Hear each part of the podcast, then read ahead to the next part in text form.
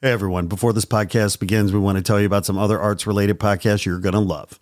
They are the Conduit Music Podcast, Artsville, Gringo and the Man, Art World Horror Stories, and Not Real Art. On these action packed podcasts, you'll hear experts talk about creativity, design, the music biz, the art world, visual art, American craft, Chicano art, street art, graffiti, and even stand up comedy. So be sure to find and follow these great arts podcasts today. Now, back to your regularly scheduled programming. Warning The Not Real Art podcast is intended for creative audiences only. The Not Real Art podcast celebrates creativity and creative culture worldwide. It contains material that is fresh, fun, and inspiring and is not suitable for boring old art snobs. Now, let's get started and enjoy the show. Oh.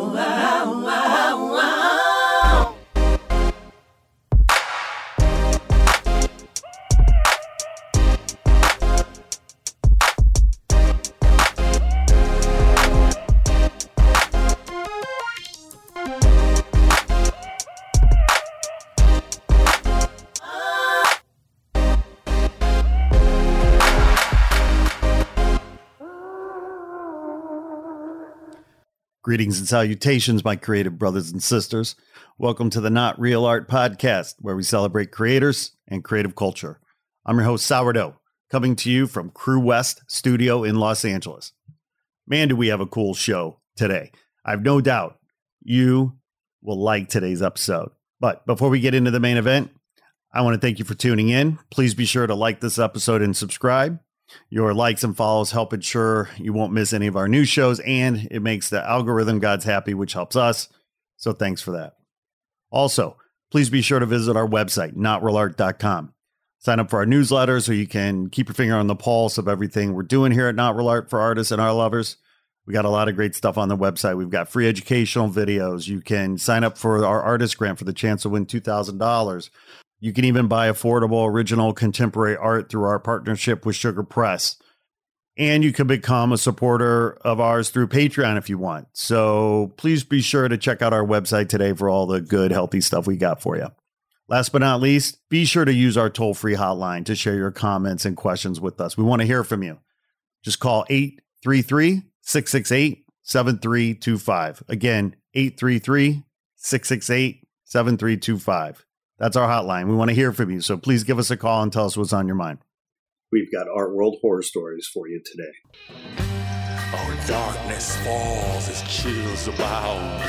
Just when you felt all safe and sound, his heart is losing their bloody minds as their hard work turns on evil eyes. Worse than nightmares, tis worse than fears, as artists cry horrific tears. Welcome to Art World Horror Stories. Few artists have written in. Ed Whitmore writes As an emerging artist, I was pleased to be accepted for a solo exhibition by a small gallery in Northern California. Unbeknownst to me, the gallery owner was a novice and a stoner and an emotional wreck. When I hung the show, consisting of 18 paintings, I offered to affix the labels I had prepared in advance containing my name, the name of the piece, and the price. The gallery owner said that wouldn't be necessary as she was having nice labels printed. Okay, I thought. Not a problem. I fixed the labels to the back of each painting. Prior to the opening reception, I noticed there were no identifying labels on the wall and asked the gallery owner about them. She told me she didn't feel like going to Kinko's to pick them up. Not only were there no identifying labels, she didn't print out my price list. When I questioned her regarding these lapses, she began crying and told me that's why she's in therapy. Several folks expressed interest in a few of my pieces, but she never followed up with them, and the gallery was open by appointment only. I heard from local residents that many people looked in the window and were interested in buying, but the gallery was never open. Needless to say, no sales were generated from this event. Such a wasted opportunity, pun intended. Thanks, Ed Whitmore, for sharing that horror story. Ooh, boy. Dysfunctional people in the art world? Really? Uh, I find that surprising. I don't believe that. Oh no, it's true. We all know it's true. I mean, who among us is functional anyway, right? Unfortunately, the art world can be flypaper for dysfunction, and poor Ed here lost a ton of money in this opportunity 18 paintings, and the gallerist accepted no responsibility, wanted to make excuses rather than take action. Sad to say, this is this story is probably not uncommon out there in the art world. So, Ed, thank you for sharing that horror story, your personal horror story. I know that was a brutal experience for you. Hopefully, you have rebounded and sold those paintings, my friend. Caitlin Burnett wrote us to share her horror story. It goes something like this I just moved out of my mobile home I shared with my now ex fiance. This relationship alone was a horror story, but it is not the horror story I am here to tell. I moved into the living room of my friend's small one bedroom home in a state of emergency, and all my things were stored in the laundry room. I hadn't made any art in years at this time in my life. The relationship I was in did not permit me creative freedom, and I came to find it best to suffocate that part of myself. But I did have one large paper folder I had made in middle school, and it had all the artworks I had ever made. One night in December, close to the new year, I left to go get pizza with a friend who lived down the street. When we came back, there were fire trucks, ambulances, police cars blocking off the area close to where I now live. I prayed that it was not my home. But that prayer came a bit too late.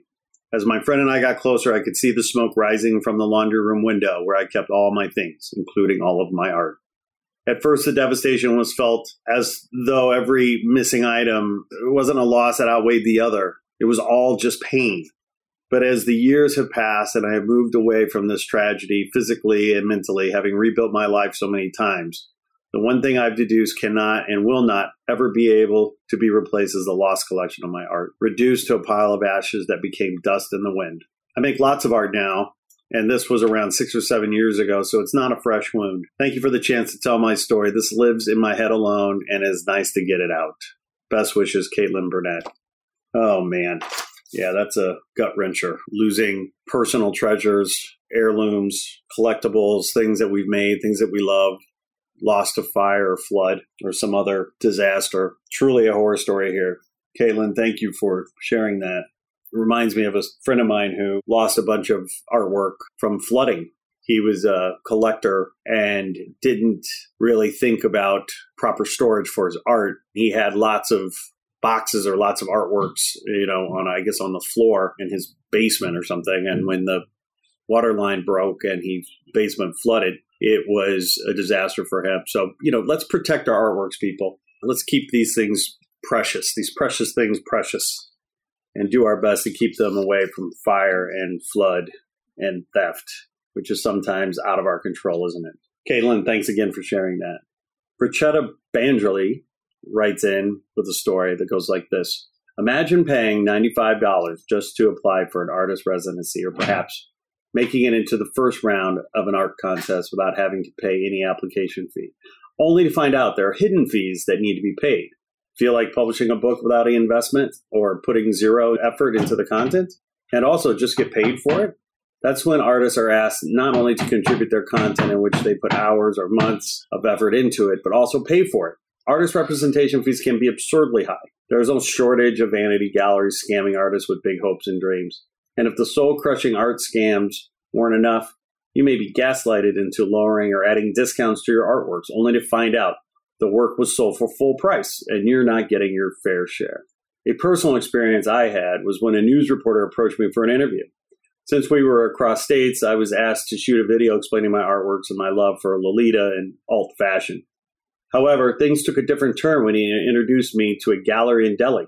The gallery owner and I had a normal conversation on how to go about exhibiting, artist representation, etc., until it came down to artwork pricing. I was gaslighted into lowering my prices. I refused and did not go ahead with the offer. I researched a bit on the gallery and found out that half of their works were priced at what I had quoted. About a month later, an art advisor recommended my artwork to a gallery in Hollywood, and that the work got sold for a price that I had quoted. The universe works in mysterious ways, they say. Yeah, a lot of trickery and tomfoolery and fuckery with pricing in art galleries, isn't there? You know, pricing in our world for artist services. You know, um, lot, we have an artist grant, and artists love to apply for our grant because there's no fee to apply. It's free, as I believe it should be. But it is amazing to me that there are so many organizations out there that want to make money on the backs of artists who are already struggling. And some of it may be legitimate, but a lot of it isn't. And so, as this story demonstrates, we got to look out. We got to advocate for ourselves. We got to watch our flanks because corruption abides in our world. And Pritchetta, I want to thank you for your art world horror story. Next up, Sarah Phillips. Sarah is an Australian artist in Brisbane. Yes, Australia. We have fans in Australia, people. We have listeners all over the world. You might recall a story from Paris the other day. Well, Sarah Phillips is writing from Brisbane in Australia, and her horror story goes like this. Not too long after I moved to Brisbane, in an effort to join the local art community, I sent out emails to a bunch of groups and galleries. Not to ask for representation or anything, just asking if there are volunteer programs or whatnot I can get involved with. Not too surprisingly, uh, replies were sparse. I think I sent out about 20 emails and got one reply, and I wish I hadn't gotten it. It was a gallery curator who offered to meet me and asked me to bring some of my work. I was so excited. A professional in industry taking interest in me? The gist of our meeting was your paintings are good, but the work and the art doesn't matter. The story behind it all holds all the value. I guess skill and technique are not an issue for this gallery. The worst part was was how he put it. Quote, it's like training farm dogs. Any dog can be trained, so no dog that's trained is special. Any person can be trained to paint, so you need a backstory that provides the meaning of your work. Otherwise, it's just a picture. I did my best to be polite, bit back the comment, I'm not a writer, I'm a painter, and thanked him for his time. But I still think about it all the time. The people running the show don't even value the work itself, they value only the story because that's what they know how to sell. And if you declare technique a non factor, you can sell just about anything, even a banana taped to a wall. Ooh, Sarah, thank you for this horror story. My goodness. You know, isn't it the gallerist's job to tell that story? I thought that's what art dealers and art sellers were good at. Artists were supposed to make the work, and galleries were supposed to sell the work. Well, in this case, it's even worse. This analogy is just pathetic. We all know that painting is a profession, 10,000 plus hours to master. Yeah, sure, anybody can be trained to paint, paint by numbers maybe, but to be an artist, a true artist, no, absolutely not. An artist's main primary role is to make the art, and we can let the galleries and the art dealers sell it for us. This was a tough one, Sarah. Thank you for sharing. Well, this last story from Alexander Augustus, who's from England, hails from Brighton.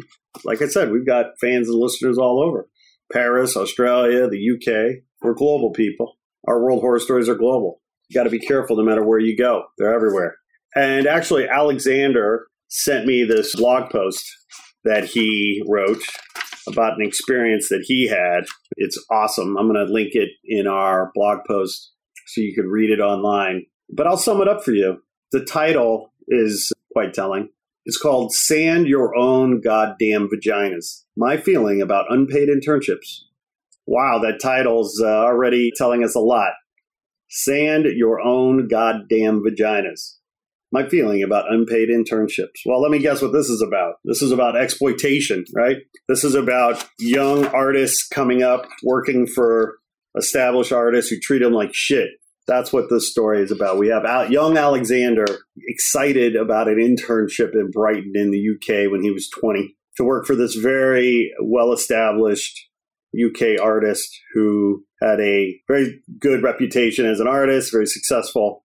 Unfortunately, the reality and the fantasy don't live up to young Alexander's expectations because this artist apparently was a real prick, was a real asshole, not paying for young Alexander's time, working him like a dog, talking to him like a dog, treating him like a dog, maybe worse than a dog. This particular artist particular body of work at this time had something to do with making molds of vaginas. That's fine. And poor Alexander, in these uh, very tough working conditions, apparently had enough and enough of the exploitation, enough of being unpaid, enough of being treated like a slave, as interns historically have been treated. A lot of that is changing now, which is good.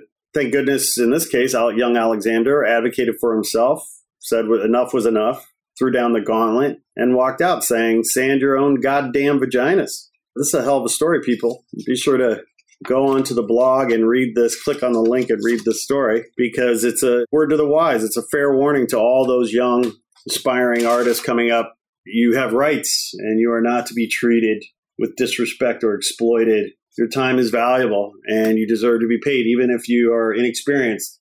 Minimum wage at the very least, right? Whatever that happens to be. But if you have a degree in your field, well, you're a graduate, I think fair wage is more than appropriate. Sand your own goddamn vaginas. Maybe that'll be the title of this podcast. This pretty much says it all. The imagery that it evokes is horrific, right? So it's truly an art world horror story. That's it for today. These are our Art World Horror Stories. You know, someone told me today that they were appreciating the Art World Horror Story series. However, they felt like they were a bit dark and it needed to end on a more positive note. And I said, well, the name of the segment is Art World Horror Stories. Like, I'm not sure what you were expecting. However, she had a very good point. I think we do need to end on a positive note. And so, of all of these stories that we've read today, I think the positive learning here is that we have to advocate for ourselves and we have to protect our honor and we have to follow our instincts and fight for what's right and do what's right and show some self respect by vetting gallerists and galleries before we work with them so that we don't waste our time making 18 paintings and not selling, as poor Ed Whitmore was telling us. We have to protect our artwork from fire and floods, as poor Caitlin experienced in that horrific devastation. Procetta paying fees for corrupt programs and pay to play s- schemes in our world. Again, we have to be smart not get fooled and not be sold snake oil as so many people want to do. And then, of course, Sarah. Sarah Phillips in Australia. We've learned from her that gallerists out there, they want us to do all the work here, come up with fancy stories for our artwork. And last but not least, sometimes there may be some vaginas that need sanding. We should refuse, especially if the person asking is a tyrannical, narcissist, egomaniac asshole who's cracking the whip, paying nothing for our time and shows no appreciation. So, what's the positive story in all this? We have to advocate for ourselves. We have to protect ourselves and advocate for fair conditions and we have to demand respect. That's that. Let's just say that. Let's just leave with this notion that in the art world, we have to, to sometimes demand respect, advocate for ourselves, and expect nothing less and accept nothing less. We have to stand up for ourselves, people, because if we don't, who will? Thanks for tuning in.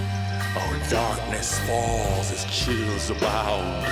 Just when you felt all safe and sound. His heart is losing their bloody minds as their hard work turns on evil eyes. Tis worse than nightmares, tis worse than fears.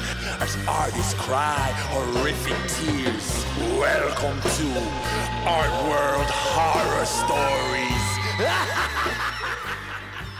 Please be sure to like this episode, write a review, and share with your friends on social.